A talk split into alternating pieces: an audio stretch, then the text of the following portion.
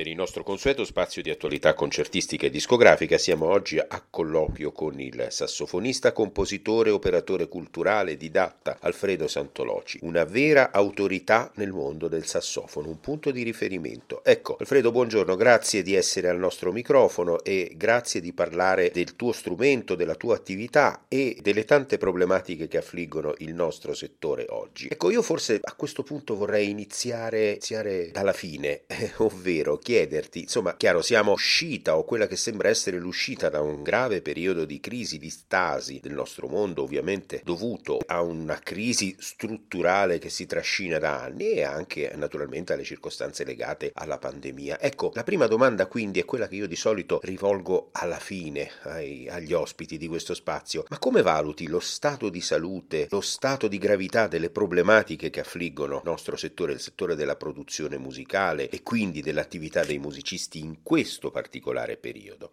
A te la parola, coraggio. Eh, stiamo uscendo e mi auguro che ne usciamo presto da un periodo veramente di gravissima crisi, soprattutto per tantissimi di quegli artisti, di, di quei musicisti che non essendo occupati eh, in conservatori, in orchestre, riuscivano a vivere e sopravvivere di concerti, di attività di questo tipo che improvvisamente venendo a mancare, quindi non per un mese ma per due anni, è facile immaginare le difficoltà e per alcuni il dramma che hanno attraversato. Quindi sono fiducioso fiducioso, speriamo di venirne fuori. Certo, prima della pandemia l'attenzione della politica nei confronti eh, della musica e dei musicisti non mi sembra fosse eh, così, così, da apprezzare. Questo perché eh, diciamo che la cosa parte un po' da lontano. Voi vi ricorderete forse una battuta, una frase di un ministro della, della nostra Repubblica,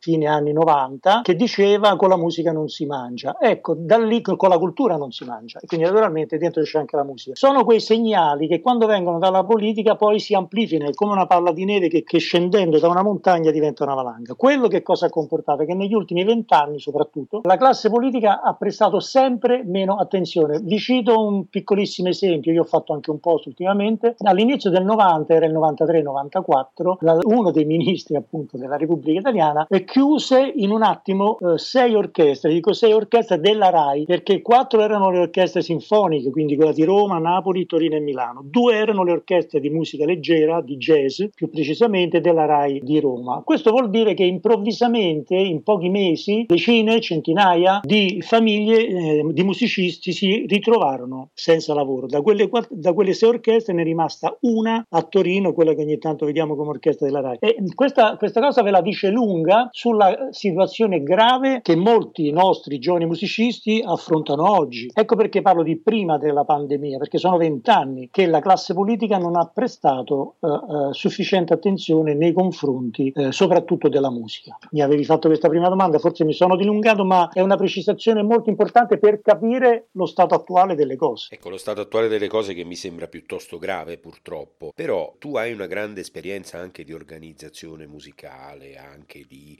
pensiero strutturale del settore, anche i tuoi anni di direzione del Conservatorio di Roma, insomma, hanno contribuito ad ampliare la tua tua visione del problema. Secondo te come se ne esce, seppure se ne esce in tempi rapidi sulla, sulla qualcosa o qualche dubbio? Ma insomma, da, da dove si comincia a vedere la luce in fondo al tunnel per finire di vedere il tunnel in fondo alla luce? Deve essere la classe dirigente di questo paese a comprendere l'importanza che ha la musica e la cultura per, per come posso dire, per il benessere spirituale, per il benessere, ma anche, anche proprio anche fisiologico, secondo me, dell'essere umano. Se classe politica, se, le, se i dirigenti politici non comprendono che non si può continuare a investire tantissimi soldi, perché poi i soldi ci sono e tanti vengono investiti, ma senza tenere presente che ci sono migliaia, centinaia di migliaia di giovani musicisti, danzatori, attori che negli ultimi dieci anni eh, sono, si sono diplomati nelle accademie, nelle scuole, insomma tutta, tutta una fascia della società che dovrebbe essere portata in primo piano perché quella, quella fascia di società rappresentata dagli artisti, naturalmente è, è l'infa vitale per una comunità migliore, per una comunità più sana e quindi eh, io, io non credo che questa, questi cambiamenti possano venire dalla buona volontà di pochi, ma devono arrivare dall'alto. Certo, noi in basso dobbiamo fare ognuno un piccolo lavoro per, per apportare un miglioramento. Racconto questa mia storia personale. Nei tre anni in cui sono stato direttore del Conservatorio Santa Cecilia, in quei tre anni ho interpretato la mia, la mia direzione eh, come, una, con, come, con, una funzione di tipo, eh, come posso dire, divulgatrice eh, produttiva quasi, di, di produttore. Che cosa voglio dire? Che io in quei tre anni ho aperto un'orchestra eh, di ragazzi che al conservatorio non c'era, proprio ragazzi vuol dire da piccoli, dagli 8 ai 18, che poi purtroppo non è continuata. Ho messo in campo delle, dei rapporti con le istituzioni di Roma, con, eh, con il teatro Eliseo, abbiamo, abbiamo realizzato una stagione di concerti in cui gli esecutori erano i ragazzi, giovani esecutori allievi del conservatorio insieme a loro docenti. Insomma, ho cercato di mettere in campo rapporti con il comune di Roma per portare i nostri studenti nelle piazze, nei musei. Insomma, tutte attività che in quel periodo hanno dato delle, delle possibilità, delle chance ai giovani musicisti di potersi far conoscere e poi di affermarsi. Ecco, questo è quello che io nel mio piccolo ho fatto, eh, è stato piccolo ma secondo me è stato significativo e se ognuno per esempio nel proprio piccolo facesse cose di questo tipo, molto probabilmente la situazione generale eh, potrebbe anche cambiare. Però ripeto,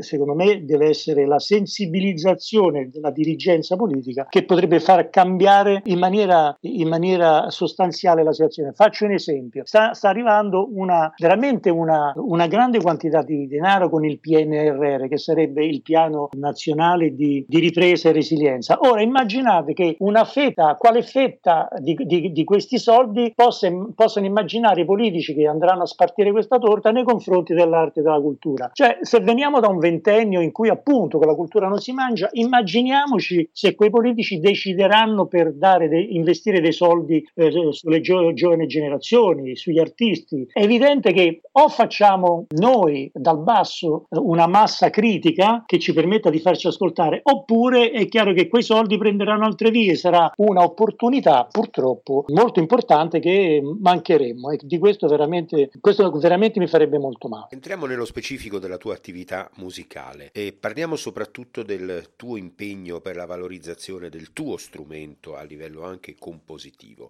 Proprio l'ultimissimo lavoro è stato eh, un brano breve, su, su un poco meno di 5 minuti, però che un po' racchiude, concentra, sintetizza un po' la mia visione della musica, che è sempre stata a 360 gradi. Questo brano eh, si chiama Improvvisamente ed è dedicato, fra l'altro, ad una allieva del Conservatorio di Perugia, allieva di Fulvio Falleri, un eccellente eh, sassofonista che molti conoscono. Ho, appunto, siccome questa, questa allieva ha realizzato, ha scritto una tesi su di me, allora durante appunto una delle interviste che mi ha fatto, mi è venuto in mente, anzi lei mi ha chiesto di, di dedicarle un pezzo per magari da eseguire durante il, l'esame di laurea. Io l'ho scritto, come ripeto, si chiama improvvisamente per sassofono solo ed è un concentrato appunto anche di tecniche, eh, di, di, soluzioni, come posso dire, di, di, soluzioni tecniche e tecnologiche che naturalmente ho cercato di, eh, di, inserire in questo brano. Questo è l'ultimo lavoro. Guardando indietro al, al mio passato di compositore, allora per, faccio una, una, piccola premessa, eh, nasco come sassofonista, sono comp- mh, diplomato in composizione, in musica elettronica, sono in realtà diplomato anche in clarinetto e quindi come già da questo, già da questo spaccato si capisce che i miei interessi sono stati sempre, oltre il sassofono, anche, anche altri ambiti. Eh, la musica elettronica, l'incontro con Riccardo Bianchini e con la musica elettronica, dopo, dopo il percorso di compositore, è chiaro che ha significato per me l'apertura, un'apertura mentale verso un mondo straordinario, perché la musica elettronica ti mette di fronte a, all'interazione con una macchina, per cui mi ritrovavo a scrivere brani fino a quel momento scritti con, con, con, utilizzando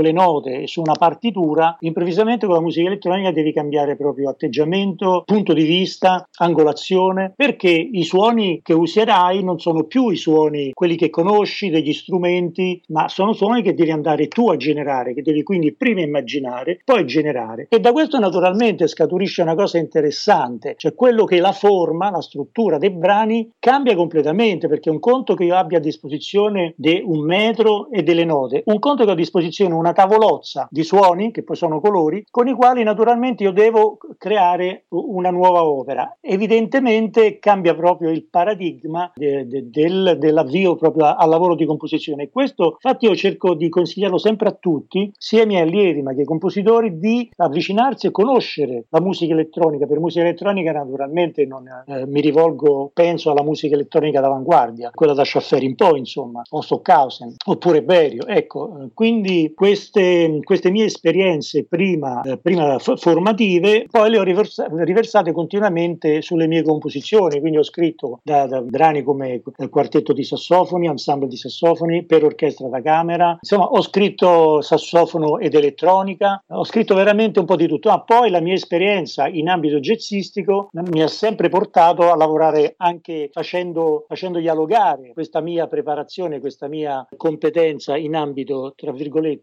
colta, colto, e invece il jazz, l'improvvisazione, con l'orchestra che ho fondato a Roma alla fine degli anni 90, che era Roma Multifonia, con, con i migliori musicisti italiani, c'era, c'era Bosso, c'era Rosario Giuliani, insomma c'erano tantissimi musicisti che adesso non, eh, non posso citare tutti. Ecco, quella fu un'esperienza in cui riversai nella scrittura per big band di jazz eh, tutta la mia esperienza anche di compositore anche di compositore elettronico. Mi ricordo, questo fa capire anche quanto, quanto la mia attività sia trasversale, parlando con Salvatore Sciarrino, col quale io ho studiato per diverso tempo,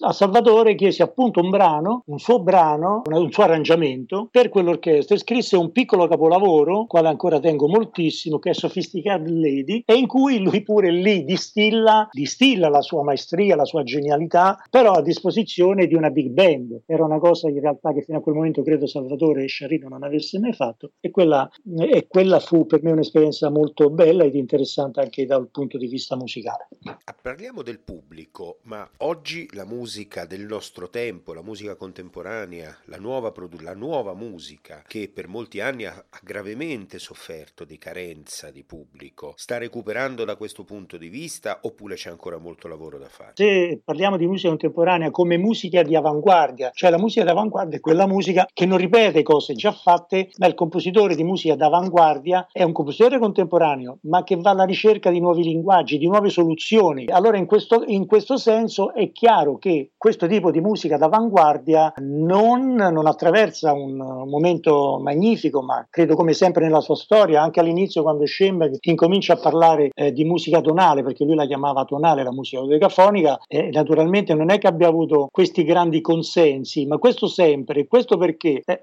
cito Schoenberg perché secondo Schoenberg, vado a, vado a memoria, la musica non dovrebbe essere uno dei tanti divertimenti, ma dovrebbe essere l'espressione poetica eh, di, di, di, un compositore che è un filosofo. È chiaro che messa così è, è evidente che come la poesia, anche la musica di ricerca e d'avanguardia, è chiaro che eh, avrà scarse possibilità di arrivare ad un grande pubblico, almeno che, a meno che non ci sia dietro una capacità di promuoverla, ma con strumenti adeguati. Ecco, in Francia io rimasi colpito al, al, um, alla Cité de la Musique, all'istituto di sperimentazione dell'IRCAM e parliamo degli anni, fine anni 80, in cui trovai nella bacheca di, di quel posto meraviglioso, trovai un bellissimo programma dedicato naturalmente alla musica d'avanguardia, ma scritto con grandissimo criterio, cioè in quel programma me lo ricordo ancora, c'era un pezzo di Berio, oh, programma rivolto era per, per fasce d'età, quindi dai 6 ai,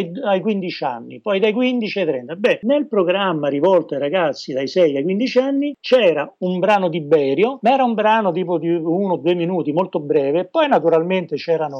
c'era un programma che prevedeva cose classiche più facili, naturalmente fatto tutto con grande gusto, e poi c'era magari un altro bre- brano di Stockhausen di due minuti, cioè è una capacità strategica di avvicinare da subito, quindi da, da quando sono piccoli, i ragazzi a questo tipo di linguaggio perché è insolito. Noi nasciamo e veniamo bombardati, anzi noi ci svegliamo la mattina, ci mettiamo in macchina, andiamo al bar e veniamo bombardati da, da musiche e musichette che vengono, sono costruite, sono scritte eh, per essere subito colte dall'orecchio, che devono essere di facile di facile appeal e sono musiche però superficiali, ma non lo dico per, per, per snobismo o per offendere chi scrive quelle musiche, ma è evidente che se veniamo noi, come dicevo prima, bombardati, condizionati da, da musiche che durano massimo 3 minuti, un minuto, 30 secondi, 15 secondi, TikTok è, è l'ultima invenzione che, che, può, che fa da esempio, è evidente che poi quando il mio cervello che viene modificato, perché il nostro cervello si modifica a secondo, a secondo di quello delle nostre esperienze, il nostro fisico si modifica a secondo di quello che mangiamo, il nostro cervello si modifica a secondo di quello che viviamo, che ascoltiamo, che vediamo. Ecco, la nostra capacità uditiva, il nostro mondo, il nostro universo uditivo è chiaro che viene inevitabilmente condizionato da quello che noi gli proponiamo. Eh, se, però a, propor- a, proporglielo in genere non siamo noi, ma è tutto quello che ci succede ormai addosso, perché ormai eh, vai, vai, al mare e hai le, le casse dello stabilimento che, che ti bombarda con la sua musica. Vai in montagna, eh, nella baita lo stesso cosa, ma non, non, c'è più, non c'è più una, un, uno spazio in cui veramente c'è la possibilità di ascoltare quello che vorremmo. Ecco, questo non so se ti ho risposto, mancava ancora qualcosa a questa mia, alla tua domanda. No, direi che c'è tutto e anche di più. E a questo punto andiamo a concludere l'intervista. Direi, in conclusione, noi ascolteremo questa tua ultima creazione per sassofono improvvisamente nell'esecuzione di Mattia Catarinozzi. Questo link che tu ci hai mandato su YouTube, noi lo proponiamo in chiusura della tua intervista. Cosa vogliamo aggiungere eventualmente più in dettaglio su questo brano? Mattia Catarinozzi, che è uno dei più brillanti esecutori di musica contemporanea che abbiamo oggi in Italia, lo dico perché, perché se lo merita, è un giovane ma di grandissimo talento. Il brano va ascoltato, eh, sentirete che non si tratta di una, di una composizione molto lunga, molto complessa, è, è tutta giocata su, su dei brevi, su delle brevi. Devo dire che ha una sua macrostruttura, è una macrostruttura tripartita, con una prima parte più evocativa, una seconda parte invece più, più brillante ed articolata e una terza parte in cui recupera i materiali iniziali. Quindi la, la struttura è abbastanza semplice. I materiali hanno un loro sviluppo, non, non è uno sviluppo estremo, quindi sono dei piccoli sviluppi eh, perché eh, ho un po' cercato di distillare le idee che mi venivano in questa composizione, un po' un distillato. Thank you.